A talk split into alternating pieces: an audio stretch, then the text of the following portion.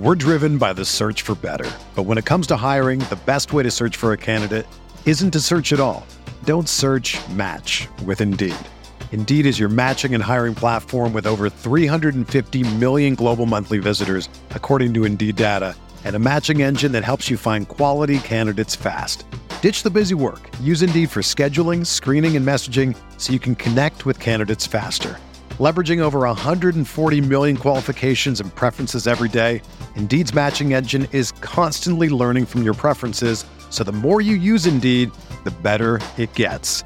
Join more than 3.5 million businesses worldwide that use Indeed to hire great talent fast. And listeners of this show will get a $75 sponsored job credit to get your jobs more visibility at Indeed.com slash BlueWire. Just go to Indeed.com slash BlueWire right now and support our show by saying that you heard about Indeed on this podcast. That's Indeed.com slash BlueWire. Terms and conditions apply. Need to hire? You need Indeed. What do you think about the Laker team now? You follow the box scores of the games every day? Just the Lakers. You're kidding. That is really a compliment. I was pleased to see you smile at the top of our show because once the game starts, you have a game face. You don't smile much out there. I don't think you have to do things for money anymore. Correct. What's up, Laker fans? Welcome to the Laker Film Room Podcast, brought to you by the Blue Wire Podcast Network. I'm Pete, joined by Darius and Mike, and another special guest. Last night, the Special Lakers uh, fell. Last night, Lakers uh, fell in a game with a bit of a skeleton crew, but we're not, not going to talk about that today because we uh, don't want the, the moment to pass too far without honoring the breaking of really the greatest record in basketball. And to join us, uh, one of my best friends, one of my favorite people in the world, and just a, a Laker to the core and one of the hardest workers I know, the great Joey Ramirez. How you doing, brother? What's up, Pete, Mike, Darius? Great to see y'all. I feel like D'Angelo Russell coming in after a long absence back home where I belong. it's great to be with you guys. AD and LeBron caliber talents yourselves. So just really excited to be here. this guy, the most charming man on the planet, Mike. So, Joey, LeBron's one of those players that his, even before he became a Laker, I think we all had pretty well developed ideas of who he was and thoughts on his game. Um, but it's always a gift to be able to watch a player up close. And really, since Wilt in since we traded for Wilt in the late '60s, the all-time leading scorer has been a Laker, passed from Wilt to Kareem to now LeBron. And LeBron's been a Laker now for five years. This is his fifth year as a Laker. I'm curious, as a child of Kobe, uh, you know, LeBron has always been positioned in an interesting place prior to his Laker years. How has your relationship with LeBron and how has your view of him changed watching him on an, on a day to day basis? Yeah, I mean, it's it's really been the story of my basketball life to a degree, right? Because I'm here. I am. I'm 30 years old. LeBron's been playing for two thirds of, of my life. Um, I remember in sixth grade, I did a book report on LeBron back when he was like still only like 19 years old. So really, my my fundamental development of my basketball brain is kind of through a LeBron lens. Um, and and you bring up a You good an A, point, right? Uh, you know, I got an A, Mike. Come on now. Yeah, I know. I know. Growing up in Southern California, you you're you're part of the Kobe Army. You know, meet me in Temecula, and um, LeBron is positioned in those those aughts years as kind of the guy who's threatening Kobe's crown. And so you go from that to you know the the Miami years, the Heatles years, and it's this guy is just undeniably the most dominant guy. He goes back to Cleveland. He he takes on the the 72 73 win Warriors. And I think at that point even the most ardent, I mean maybe I shouldn't say the most ardent, but a lot of the most ardent of Kobe stands start to see like this guy is is one of one. This guy, you know, does things that nobody else can do on a basketball court. And so then he comes to the Lakers and it felt like that 2016 year really opened the door to just the amount of respect that LeBron was getting to come in here to, to LA and, and to, to carry that over and to be, hey, what's up, Riggs? Love to see Riggs. Um, and, and to see what he can bring to this franchise, which to your, to your point is no shortage of super superstars from Wilts all the way back to Mikan, right? And so, you know, here in year 20, you would kind of expect him to be a different guy. And, you know, I remember five, seven years ago, people talking about what does old man LeBron look like? Oh, well, he probably looks more like a Karl Malone where he's playing the four and he's not as mobile. and he's kind of a big body who scores, you know, through strength and wit. And he's very much that plus so many other things. And so I think that's what that's what you know carries uh, LeBron to a different stratosphere even to this day. Is here you have a guy who's 38 years old, um, leading the league in fast break points. The next guy is Giannis, who's a freak athlete, who's 28. Yeah, mm-hmm. and then Desmond Bane, who's 30, who's 24 years old, and then Devin Vassell, who's 22 years old. Like he is outpacing guys literally 16 years younger than him. And so I think there there are a lot of ways to go with it, but that's just illustrative of the, of the guy that we've seen, you know, grow up from playing the two guard as a rookie to now he can play all five positions and it's where do you want to slot him? It's interesting because I've always mentioned Kobe as being we were the same age, right? We we graduated high school the same year. I grew up in a different time of the NBA where there were team rivalries, and and I think Pete, you you feel me a lot on this, mm-hmm. right? And so the only players that I really ardently disliked were the most hated players on the most hated team, right? And right. so to a certain extent, I didn't even hate Larry Bird in right. his own He was way. a Celtic he was a Celtic, but I didn't hate Larry Bird necessarily. Like I hated Kevin McHale and yes. and I hated and Danny Ainge. Ainge. Yeah. Right. But like Dennis Johnson didn't inspire my hate. Right. Like mm-hmm. Robert Parish didn't inspire my hate. Those dudes weren't the loathsome type. When we fast forward to what you brought up with Joey Pete with like this LeBron Kobe rivalry, I never positioned stars like that, Mike. Like I always say that I'm I'm a basketball fan. I'm an NBA fan who roots for the Lakers. And so I love the Lakers. I put the Lakers above every other team, and I will go to war for the Lakers, quote unquote, right? But I'm a basketball fan, and we're league pass junkies. We will throw on a random game. My wife will come into the bedroom, and she's like, "Are you guys playing?" It's just like, "Oh no, this is random team X versus random team Y on League Pass." It's like this is the Hornets versus the Nets, and I'm trying to get a sense of like, oh, Lamelo's back, or like let's let's scout Terry Rozier. Um, so so for me, Mike, I never had that idea of like it's Kobe versus LeBron or LeBron is coming for like Kobe's crown, like like Joey was saying. Like I get that that was a narrative and it was sort of this national idea, and it was a part of David Stern's NBA to a certain extent of like let's it's always the stars versus versus the stars. It's it's it it it was Magic versus Larry. It was Michael versus Isiah. It, it it was all of those those matchups. But like growing up a Laker fan, you saw so many stars that you came to appreciate what it meant to have one of those guys on your team. And so I grew up in in a way where I think you said this um, very re- recently, Pete, that like LeBron belongs to the league yeah. Like, and like that's how I feel about the vi- like the upper upper echelon players Kareem, of the league. Kareem, Wilt, yeah, Kar- those Wilt, guys, like, yeah, like um, and and in today's game, like, like I love to watch Giannis play. Like he oh, kicked oh, yeah. the Lakers' butts last night, but it's just like I I watched that dude and I'm just like this dude is unreal. I love to watch Kevin Durant play. I love to watch Steph Steph Curry play. Those dudes are masters of their craft. They are masters of the game. And so to have LeBron now be a Laker, Mike, it's this like, oh my goodness, like, like I'm so happy. I get to see this dude play every day. Whereas before, I would watch the Lakers every day, and people would be like, oh, well, why are you watching this during the down years, like this 20 win team? It's just like, well, I'm a Lakers fan. That's why I'm watching the 20 win team. I want to see if Brandon Ingram's improving his strong side game so that he could get to his pull up jumper. And I'm trying to figure out how pick and rolls look in all lefty pick and roll looks between D'Angelo Russell and Julius Randle. Like I'm trying to figure out how the X's and O's are going to go for this specific team. But watching a great player is different. Mike, watching a great player is like a blessing. It's a gift. And you've been lucky enough to witness great players like from a totally different vantage point, I feel like, than the folks who watch them on TV or even are lucky enough to go to a handful of games a year. And and so like talk to me about your your LeBron experience and five years and, and even before that and just your history with stars in general.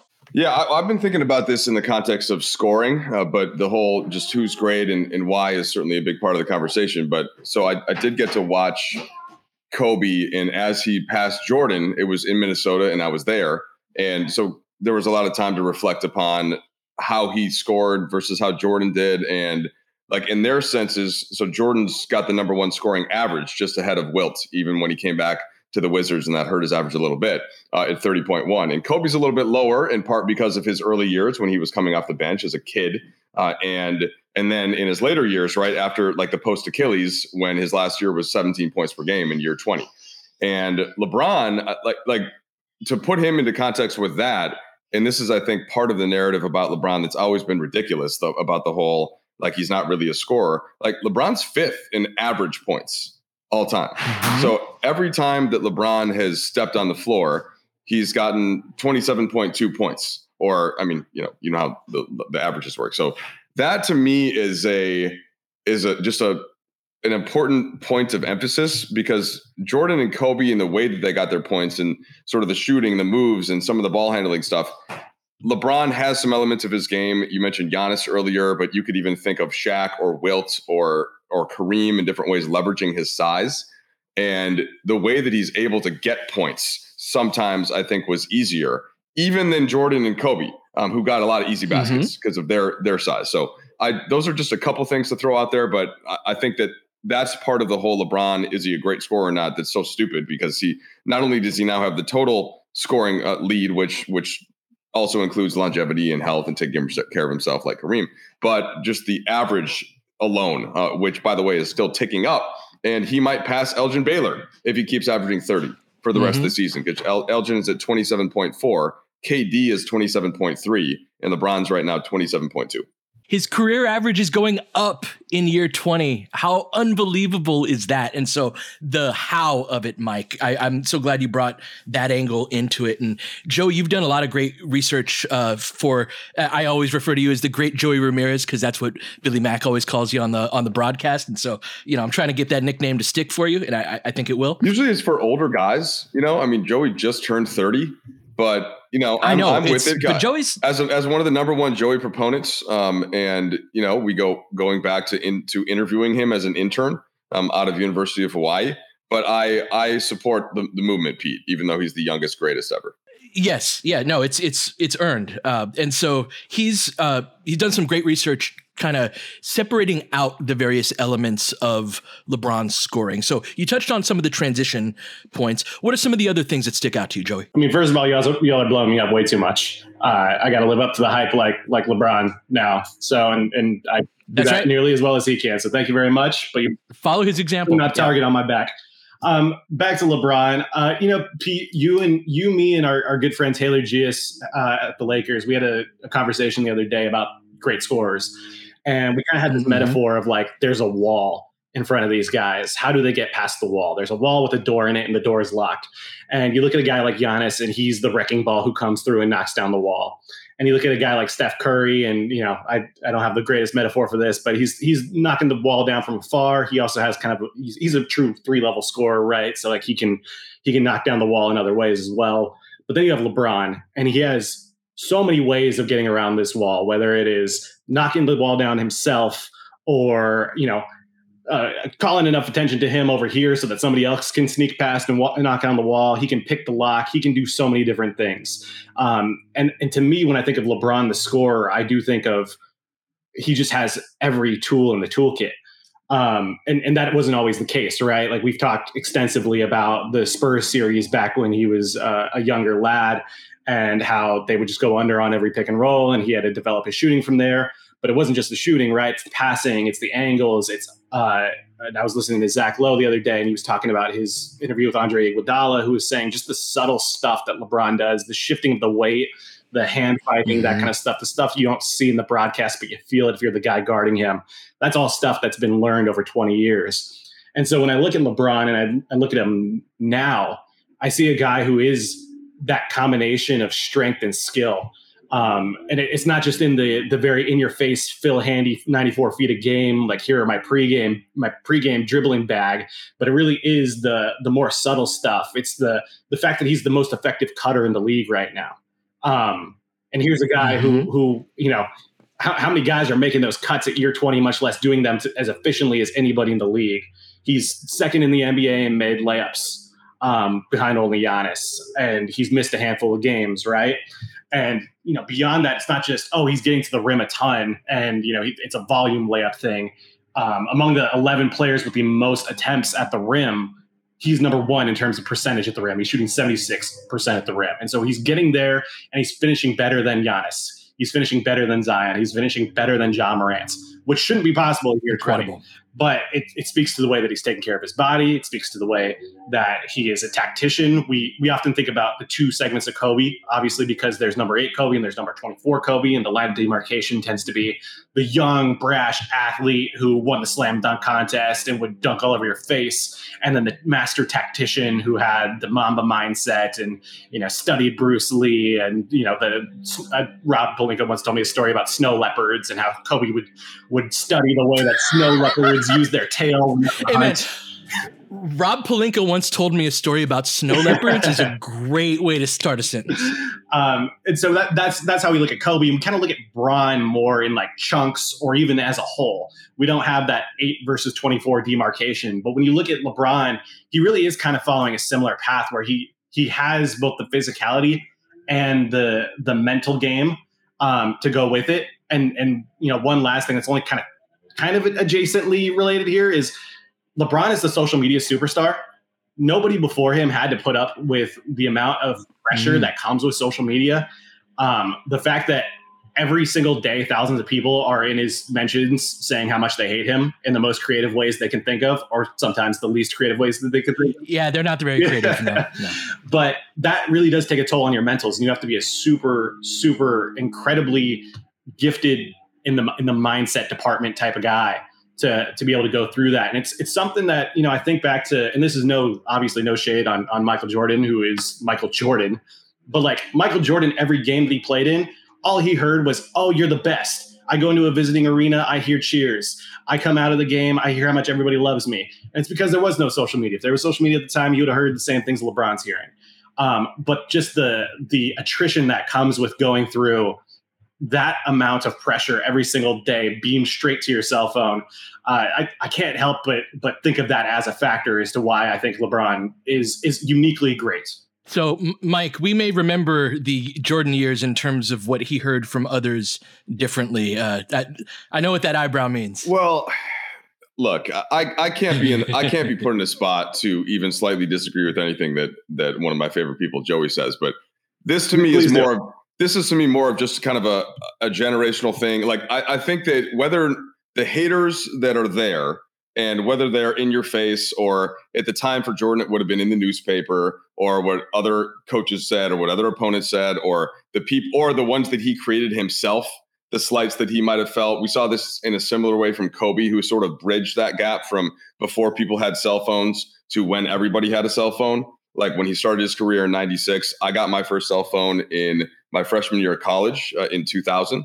And it was, you know, it was a flip phone and it it barely could send a text message and and all that. But I, your point about LeBron is absolutely true. I do think that there were were these types of these types of pressures, um, but just in a different way and probably so and i'm you and i'm sure you agree with that too but just in separating the way that like jordan and, and lebron had to deal with things i think that jordan could at least get away from it um, at times and he could turn off the noise and would he do that sometimes Mhm, at the, cas- the casino or at the golf course? Yes. And can lebron get away from it for a second? No because he has a cell phone and even if he wanted to put it away he can't because he's got three kids. And as somebody with three kids like you you you need to have that thing on at all times um, in case some something comes up and so that part I think is totally different and there's no there's been no escaping all of the pressure since uh, since for LeBron's whole career. Let's take a quick break. And when we come back, we've kind of set this context of LeBron as a scorer. I'd love to get into the, more of the details on the how.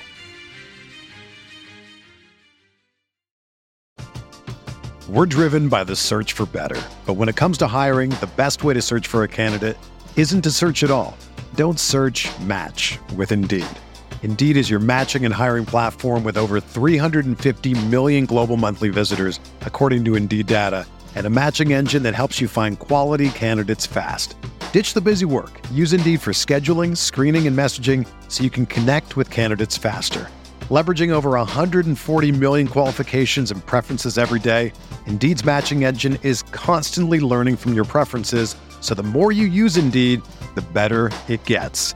Join more than 3.5 million businesses worldwide that use Indeed to hire great talent fast. And listeners of this show will get a $75 sponsored job credit to get your jobs more visibility at Indeed.com slash BlueWire. Just go to Indeed.com slash BlueWire right now and support our show by saying that you heard about Indeed on this podcast. That's Indeed.com slash BlueWire. Terms and conditions apply. Need to hire? You need Indeed.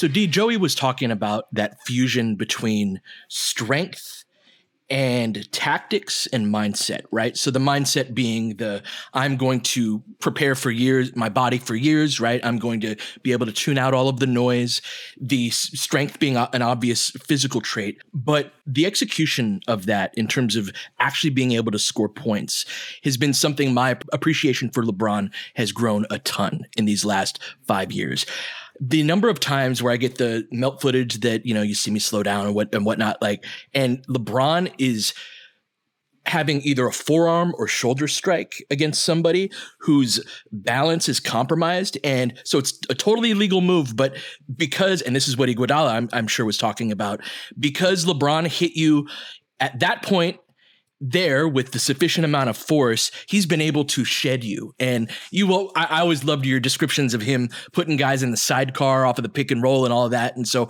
talk to me about the strength of LeBron James and how he's been able to leverage that in a way that he's now increasing his scoring average in year 20. I think that is a fundamental attribute of that. No, it totally is. And, and so, I've said this a lot that basketball is a game of angles.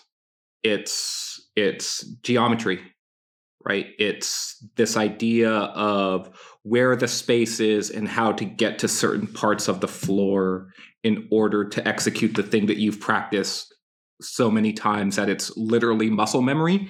We talk a lot about like, oh, it's just like riding a bike. Well, I can guarantee you Kareem is 75, but he could probably get out there and probably still show you how he could bury a skyhook from 15 feet if he really had mm-hmm. to. Right. And that's because he's shot maybe a million of those over his lifetime. And the thing about LeBron, and this is why they're the Venn diagram of what you're describing, Pete, about like like mental acuity and physical skill and dedication, and those circles are almost fully overlapping for a player like like LeBron. There is no sliver because right in the middle of that is where all the success lives. And for LeBron, mm. it's this it's it's just basically one circle, right? And so the mastery of the tactics and understanding of how to get to spots on the floor in order to finish the way that that he does. And so when Joey was talking about all of the finishing at the rim, LeBron is blessed with the fact that he's naturally left-handed and I don't say that just cuz he's a left-hander or because I'm a left-hander too. It's just like the fact that left-handers have a certain amount of craft that when you're actually mm-hmm. a lefty, you're just like, oh, that dude's distinctly left-handed. Lamar Odom was like that. Manu Ginobili was yep. like that. There are so many guys who are just like, oh, you're left-handed. And I mm-hmm. love the fact that you go left all of the time and no one can stop you. It's in the game plan and you can go left. Well, LeBron shoots the ball right-handed, but he's a natural left-hander. And his ability to finish then around the basket with both hands he has these crazy sort of left-handed layups where he is actually yes. like the way that he's jumping he is jumping through the plane of the backboard on the left hand side and so he's not going towards he's not angling Toward the actual rim yeah he's not angling yeah. towards the basket he is angling through where he just kept going he would like trample like bernstein who's like over there snapping snaps like yes. snapping picks and if you this is something as you coach players to do that. That's one of the things that causes players to miss layups is when your shoulders are not square to the rim, they're square to the backboard. To jump in real quick on this one, uh, because this actually came up in LeBron's post press conference um, of the after he set the record. and somebody asked him a question about kind of influences growing up, and he, and he talked about some of his early coaches. Um, and I, I forget the game now, or sorry, the names of the coaches now, but basically the coaches that he had not only emphasized the importance of sharing the basketball, and like that's what he always cites back to. So he he learned the right way to play uh, from this, this, this specific group of people, and they told him early on that you have to be able to score with both hands. You have to be able to use both hands. And so he was he, he despite like you hear about kind of the AAU culture now, and LeBron talked about how many kids are just being poorly coached, and he was not, and and that was a, a kind of a fundamental part of even when Darius was talking about with his left hand, and like he was doing those drills, and he was doing them well, and now it's it's obviously been part of the whole package, getting to be six nine, getting to be this crazy body athlete, but also having those fundamentals, which some players just aren't taught all of you guys, you you work for the team. You guys did the George Mikan stuff. I think it was was it earlier this year or last season? All of the things. That was this year, yeah. And so, mm-hmm. like all the stuff about the Mikan drill, like that's where that stuff comes from, right? There's like a fun. There is a baseline fundamental aspect to all great players that they're just excellent at all of the fun fundamentals. And so on the stuff that I was talking about mm-hmm. there, where LeBron is jumping basically through the backboard and not angling towards towards the rim. He's showing all of this exquisite touch around the basket. And you see it with like all of the reverse layups, the backhand stuff that he does with both the left and the right hand, and all of this finishing craft that that he has. But he gets there. The reason why he gets to those spots on the floor is because he understands angles. He understands acceleration. He understands deceleration. He understands how to shoulder a guy and keep him there. He understands how to shoulder a guy and shed him. He understands how to shoulder a guy and then keep pushing through him in order to extend in one direction while the guy is still riding him so that he's drawing a foul. He understands all of these tactics where, oh, now my shoulder is in you and I'm reverse spinning off of that in order to create even more space where now I'm on this side of the court where I was on that side of the court and that opens up a passing angle that didn't exist before. And now as that guy reacts, I see how that dude's reacting, and now this dude is open in the corner. Or nope, it's time to go to the fade now because I see it all. And, and there's so much and all of that all of that that sounds like with like it's just this series of events one after another after another it's happening very slowly for lebron james well he sees the game and this is another gift that he has he has incredible recall and not just recall in terms of oh i remember what happened we all have memory it's it's the ability to to transfer recall into action.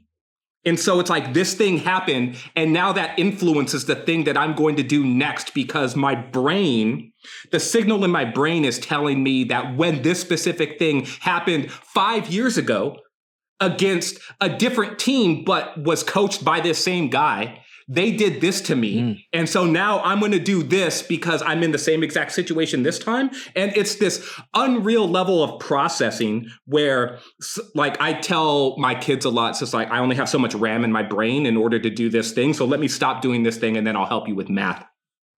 LeBron has like unlimited RAM. This dude is just, oh, oh, I'm just going to keep processing. Doesn't matter. I've got all of the answers.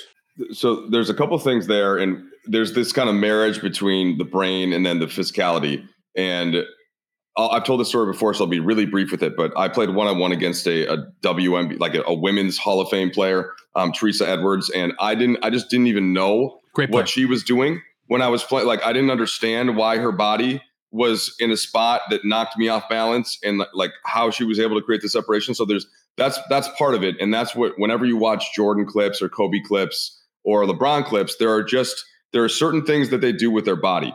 Um, and it's kind of what Darius was saying about the angles. But the other part of it that to me separates LeBron even more from from Kobe and from Jordan, just the raw power and the raw strength within those types of movements. And so, Joey, I th- you can relate to this because I'll, I'll sometimes ask players, "Hey, what's the toughest thing about LeBron when you're having to guard him in practice?" And most of the time, what I hear back is strength and and so then it's like well what does that mean you know what because we can all look at him and is, is is the is it the way that you just bounce off of him because of the core strength and the power is it because he's also mirroring that with the angle um, so i wanted to kick that to you joey because you've been in some of those conversations but what is it about that strength that that it's hard for us having not not actually playing in the NBA, but trying to translate what they're saying uh, about it. Yeah, you know, with that caveat that none of us have actually taken a charge from LeBron James. Um, I think it's it's the ways that the strength manifests, right? Like we tend to think of strength as one thing; it's just brute force. But it's the way that LeBron can use his strengths in so many the, the strength of his body in so many ways. It is that ability to to stay balanced while absorbing contact uh, while going to the rim. You know, we we see how many times have we seen LeBron and one perfect finger roll layup off the glass, hit the flex for the crowd, and then go to the free throw line. Like I, I have that image burned in my brain. It's happened so many times. And that's the strength in terms of that balance of you're not going to knock me off my spot, get me away from doing what I'm doing. It's also the strength in terms of, you know, just pure like Shaq like strength, right? Like he can body you, he can back you down. Tyler Herro, you're coming at me in the NBA finals in this bubble. I'm going to try to take a foul here. No, I'm, I'm finishing right through you. Um, I'm not absorbing any contact. You're absorbing all of it. Um, and so strength really does manifest in so many different ways. Um, you know, when, when, it comes to the fourth quarter, he's a great, he can be a great rebounder getting into the, into the mess. Um, the Clippers, to reference the bubble again, that Clippers game, um, I think in, with Dave McMenamin, he might have said sorry, his favorite shot is the Laker, but he misses the, the game winner in that bubble opener and then mm-hmm. follows up on his own miss and gets it in. And, you know, that sets the tone for the rest of it. So I do think that that strength is, is, you know, to me, it's, it's the malleability of his strength, which stands out, but it also does blend in with that IQ. You know, I, I, I don't think we make a big enough deal that the all time scoring leader is fourth in assists all time. Like, that is crazy. Unreal.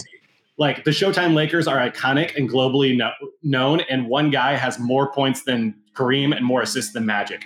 And obviously, the game has changed. Unreal.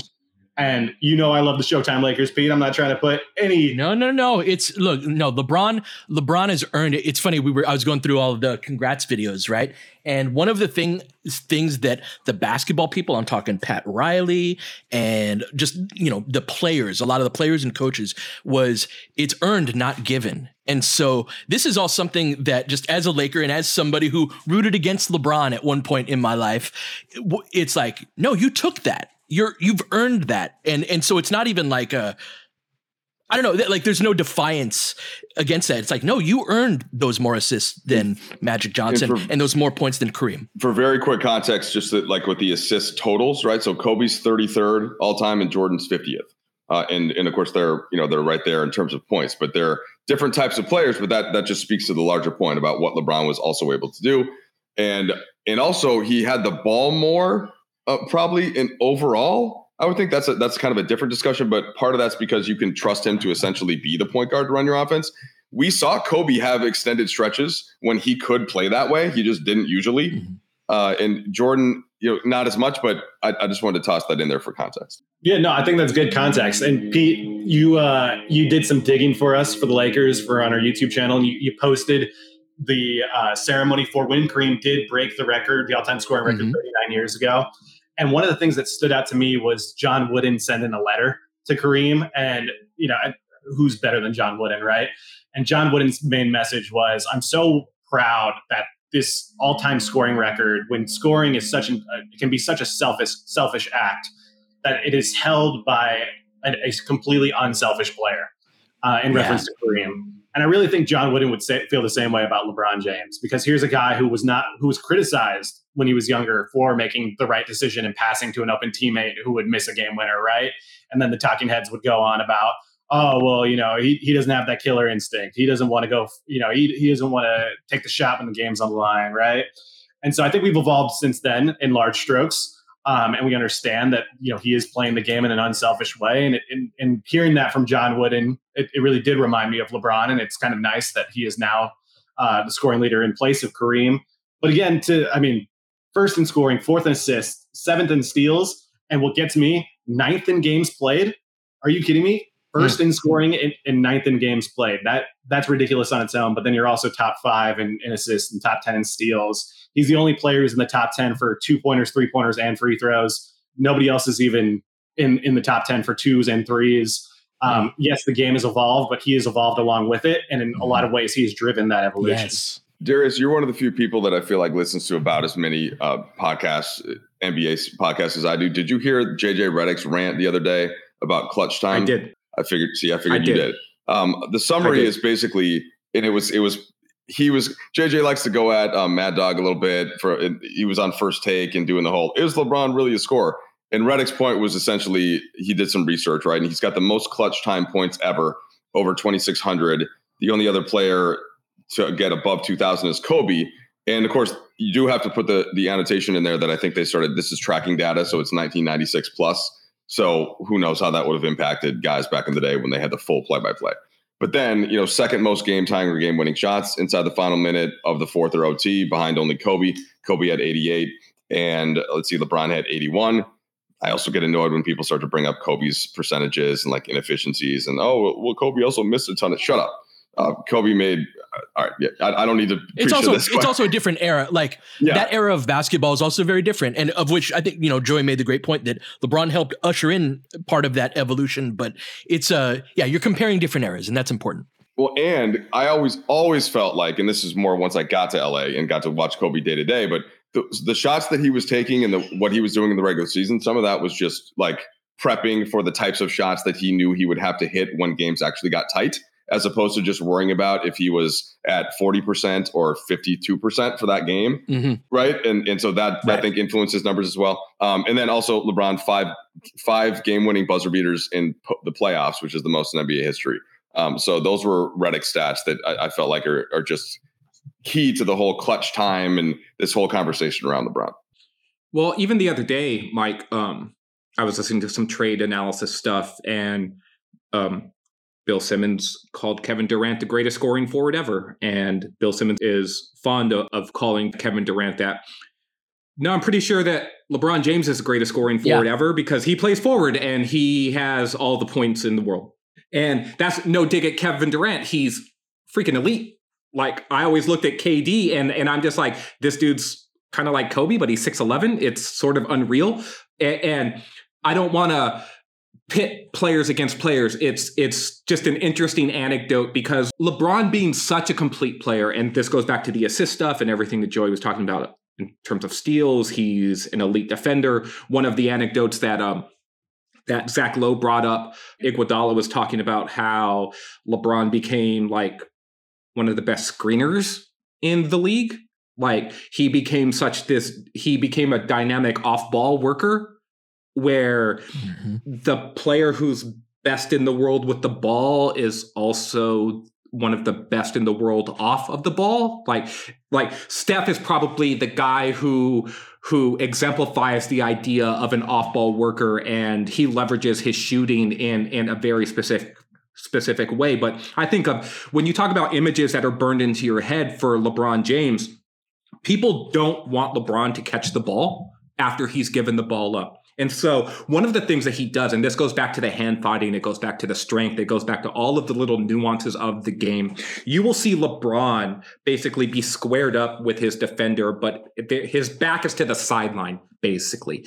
And he will then, and his defender is in ball denial mode because LeBron is lurching back up towards the top of the key and he is calling for the ball. One of the things that LeBron does is he will put his massive right hand right on your right on your chest and your shoulder and he will lock you there and then he will swim move over the top and instantaneously get that right hand off and then extend it mm-hmm. in order to make himself available for a backdoor cut and then he is so strong he sheds you the way that Lawrence Taylor would shed some small Dante Hall type of like guy who's trying to block him in the backfield where it's just like, no, you are too little for me. And so when Joey, when you were talking about strength and you mentioned all of the Kobe stuff and studies Bruce Lee. One of the power, what one of the aspects of power is like that idea of of like the one inch punch and generating power mm-hmm. in very small areas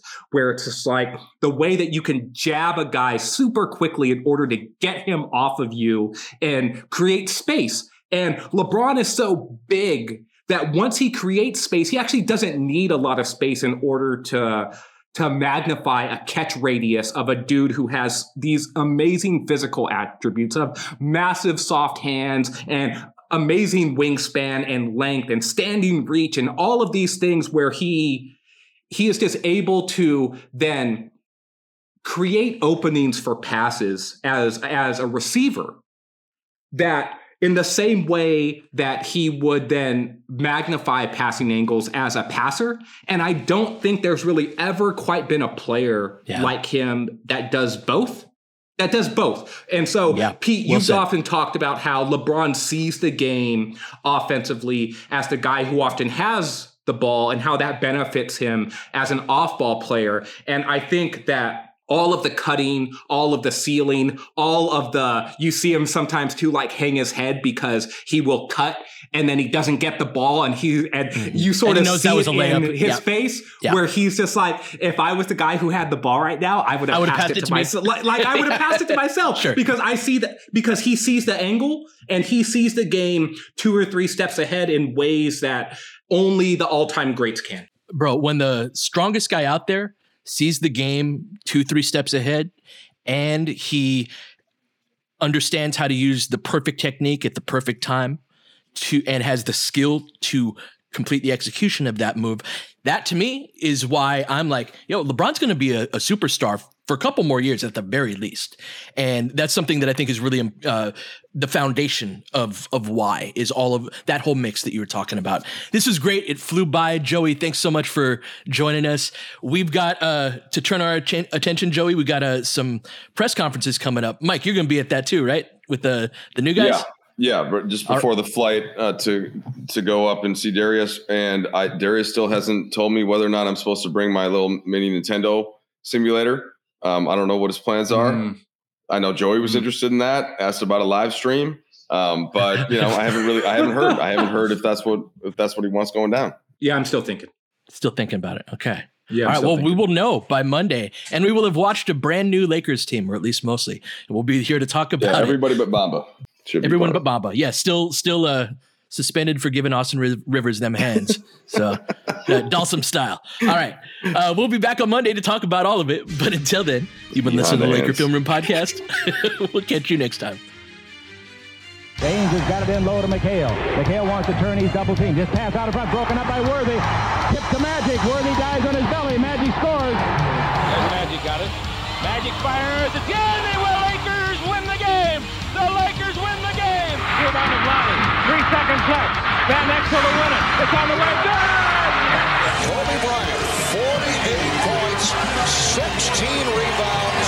Shaq with his eighth block shot that ties an NBA Finals record. A lot of Laker fans sticking around for this. You're seeing something that's very rare indeed.